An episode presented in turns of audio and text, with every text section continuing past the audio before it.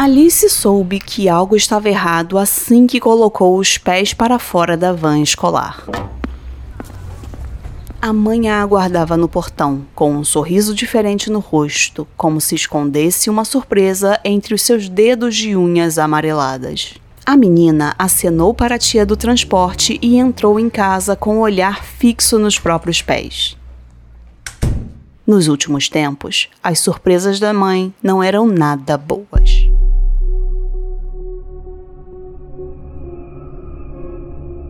Ela achou melhor não criar problemas. Não se negou a comer toda a janta, mesmo detestando beterraba e nem reclamou do bife de fígado. Devidamente alimentada e com os dentes escovados, Alice se sentiu livre para assistir mais uma vez ao DVD de Procurando Nemo. A mãe então revelou seus planos para a noite. Elas teriam aula de piano.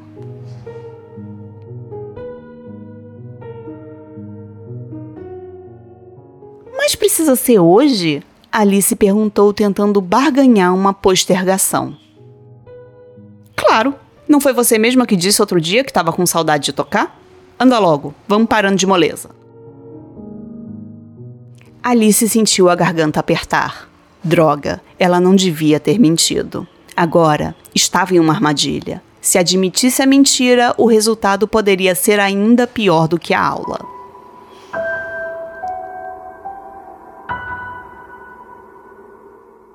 A menina murchou o peito como os personagens dos desenhos animados faziam quando ficavam tristes e obedeceu, sentando-se ao piano enquanto a mãe pegava as partituras na estante. Começaram com Beethoven. Naquela casa, não havia espaço para caicai balão e outras bobagens de criança. Enquanto Alice tocava, a mãe dava passos largos pela sala, batendo com a enorme régua de maneira na mão. Com as costas eretas, Alice não ousava relaxar os ombros. Toda vez que a mãe se aproximava, com a régua estalando contra a palma da mão, Alice contraía o corpo.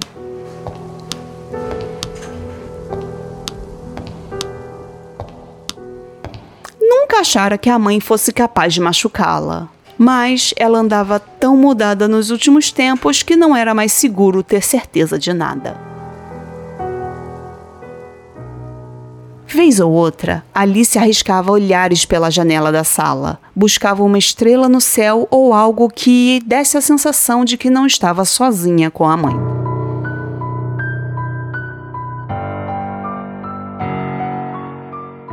Não era justo. As outras meninas da sua escola deviam estar agora mesmo na pracinha, brincando no balanço ou na gangorra, ralando os joelhos e comendo pipoca doce até ficar com os dedos e o rosto grudado de tanto açúcar. Por que com ela tinha que ser diferente? Onde estava o pai que não a ajudava?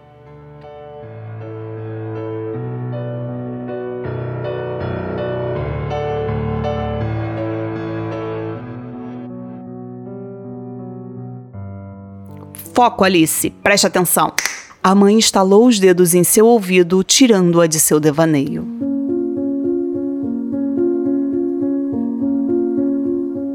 No susto, Alice recolheu os dedos, cruzando-os na altura do peito. A mãe, já do outro lado da sala, contraiu o rosto em uma careta antes de percorrer a distância entre elas com três passadas largas, parando a um centímetro da filha.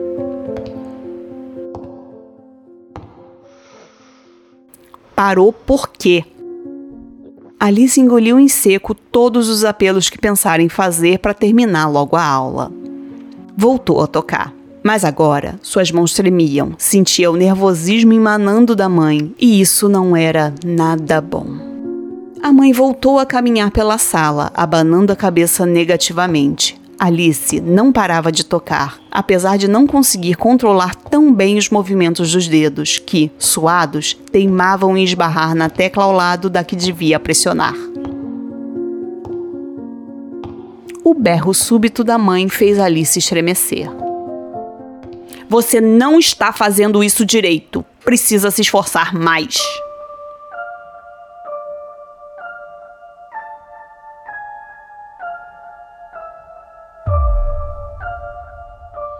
Os ombros de Alice quase tocavam as orelhas. Ela não conseguia acertar as notas. A mãe agora batia com as mãos nos próprios ouvidos repetidas vezes. Alice imaginava a régua batendo contra ela a qualquer instante. Temia que o próximo estalo viesse acompanhado por uma explosão de dor. Sentia o peito se espremendo como uma bolinha de papel, um desejo enorme de se atirar pela janela da sala não ousava afastar os olhos do teclado, por mais que seus esforços para tocar corretamente fossem se tornando mais inúteis a cada compasso. Mais um grito, dessa vez bem no ouvido da menina. Tempo, Alice, você está fora do tempo!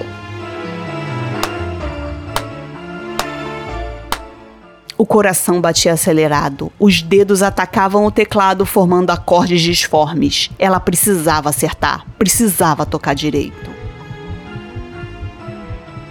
Alice sentia a vibração do som que o instrumento emanava percorrendo seu corpo, como uma onda na praia prestes a arrastá-la para longe e nunca mais devolvê-la para a segurança da areia quente. Seus olhos ardiam a cada tentativa de conter as lágrimas. A mãe surgiu ao seu lado mais uma vez, tão rápido que Alice apenas percebeu quando era tarde demais.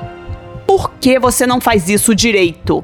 Ela gritou, batendo a tampa do piano.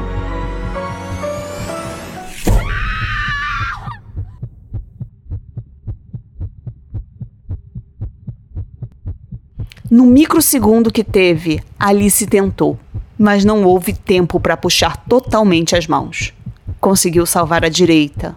A esquerda, porém, não teve tanta sorte.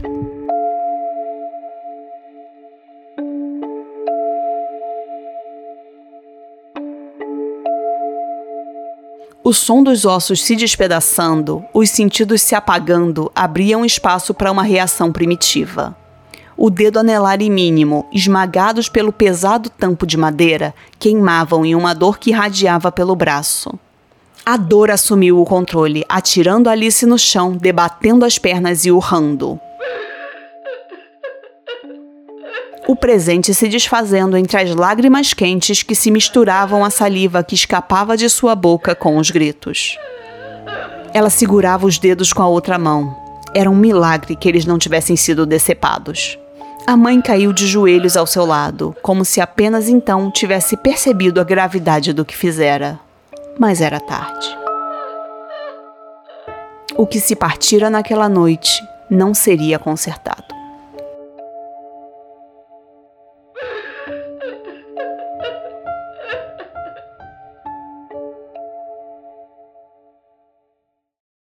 Capítulo 1 Dias Atuais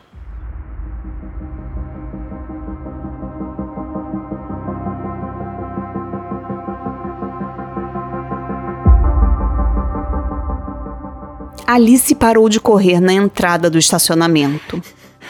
Sua visão embaçada pelas lágrimas dava ao cenário um ar irreal de pesadelo. Ela enxugou os olhos com as costas das mãos e observou o local. Deserto. Escuro.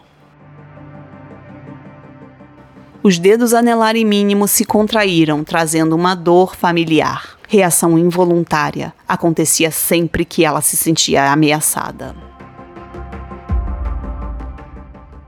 Não devia estar ali sozinha. O combinado era voltar com um grupo de amigos, mas ela não estava pensando direito quando saiu correndo da chopada, sentindo a garganta apertada e o rosto quente.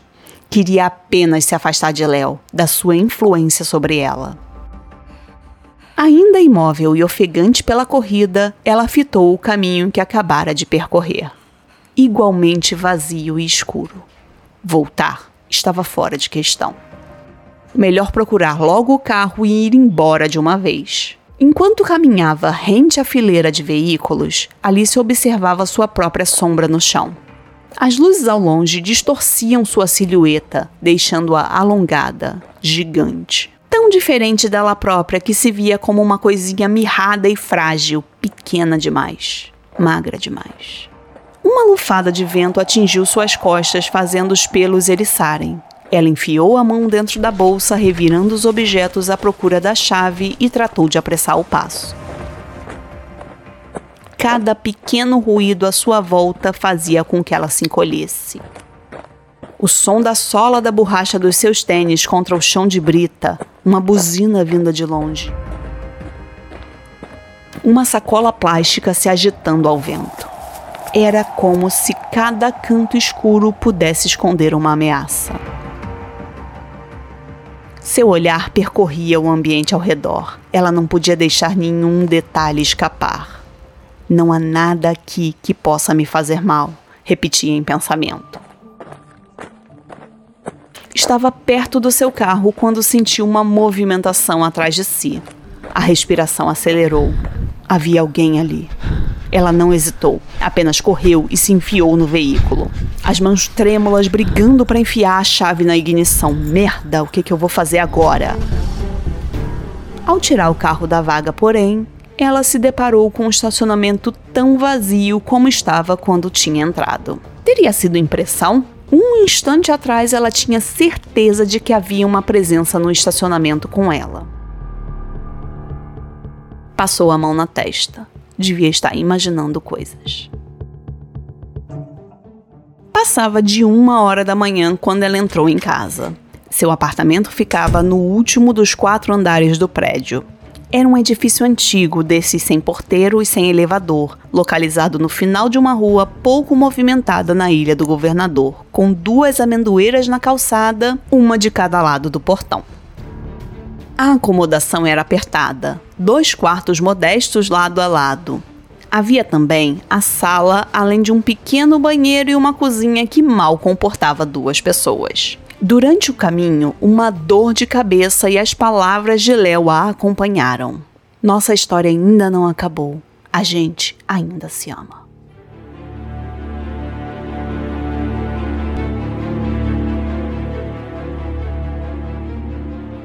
Era uma noite típica no verão do Rio de Janeiro, daquelas que nem o avançar da madrugada fazia dissipar o calor. Sem se dar conta do movimento, Alice esfregou o punho na renda da sua saia. Abaixou para desamarrar o All-Star, mas precisou se apoiar na parede para não cair. Com os olhos apertados, levou a mão à testa. Aquela não era uma dor de cabeça normal, como as que costumava ter quando bebia demais e acordava no dia seguinte com a ressaca martelando seu crânio e o estômago dando sinais de que em breve expulsaria todo o seu conteúdo. Dessa vez era diferente. Era como se um cirurgião invisível enfiasse uma agulha gigante pela cavidade do seu olho, cutucando seu cérebro numa tentativa desastrada de realizar uma lobotomia. Quando se recompôs, ela foi até o banheiro buscar um remédio. Ao passar pelo corredor, percebeu que o quarto de Mariane, a amiga com quem dividia o apartamento, estava vazio. Melhor assim. A amiga certamente estaria acordada e puxaria assunto. Mari sempre estava disposta a falar. E, com aquela dor comprimindo seu crânio somada à confusão de sentimentos que a tomava, Alice preferia o silêncio. De volta à sala, ela prendeu os longos cabelos encaracolados com um nó e ligou o ventilador de teto na esperança de que ele servisse para algo além de agitar o ar abafado.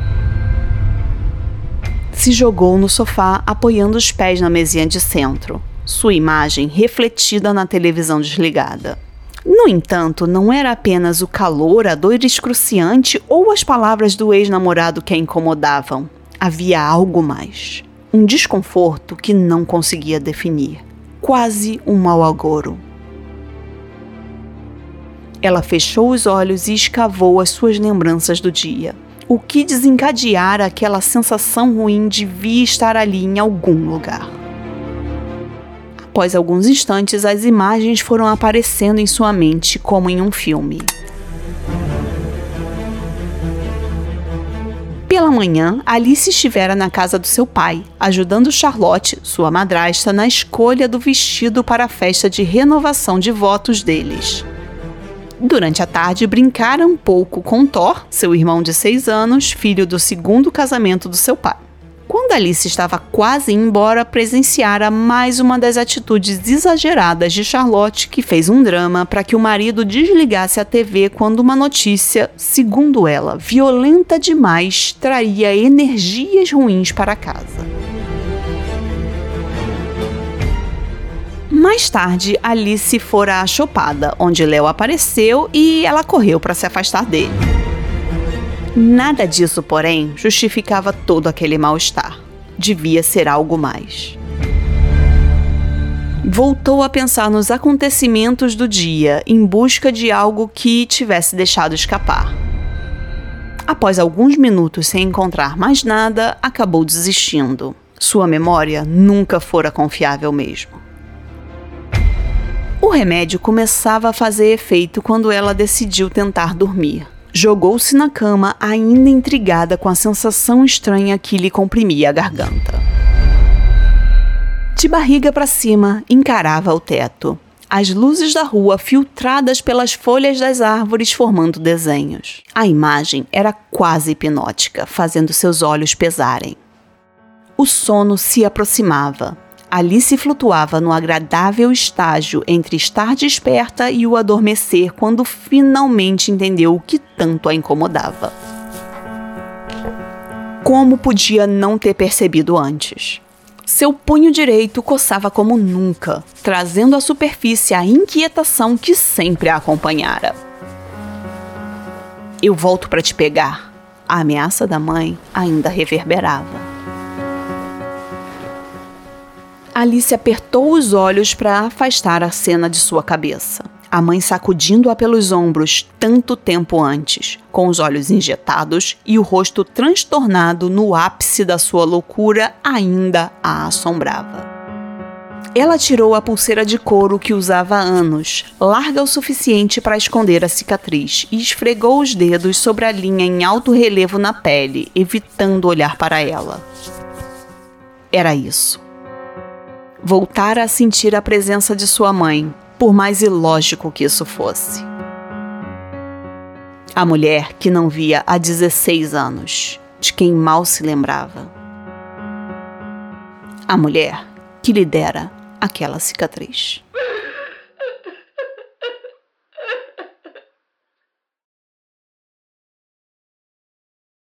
Você acabou de ouvir um trechinho do início do meu livro Rastros da Loucura, que já está disponível na Amazon. E se você gostou da história, corre lá que o e-book está baratíssimo, só R$ 9,90 e você ainda pode ler de graça se for assinante do Kindle Unlimited. Mas se você for uma pessoa mais old school, daquelas que prefere assim o livro físico, é só me procurar no Instagram, Thaís Messora, ou no próprio Instagram da Carruagem Sobrenatural e me pedir por DM que eu vendo as cópias do livro físico. Espero que vocês tenham gostado e até a próxima viagem.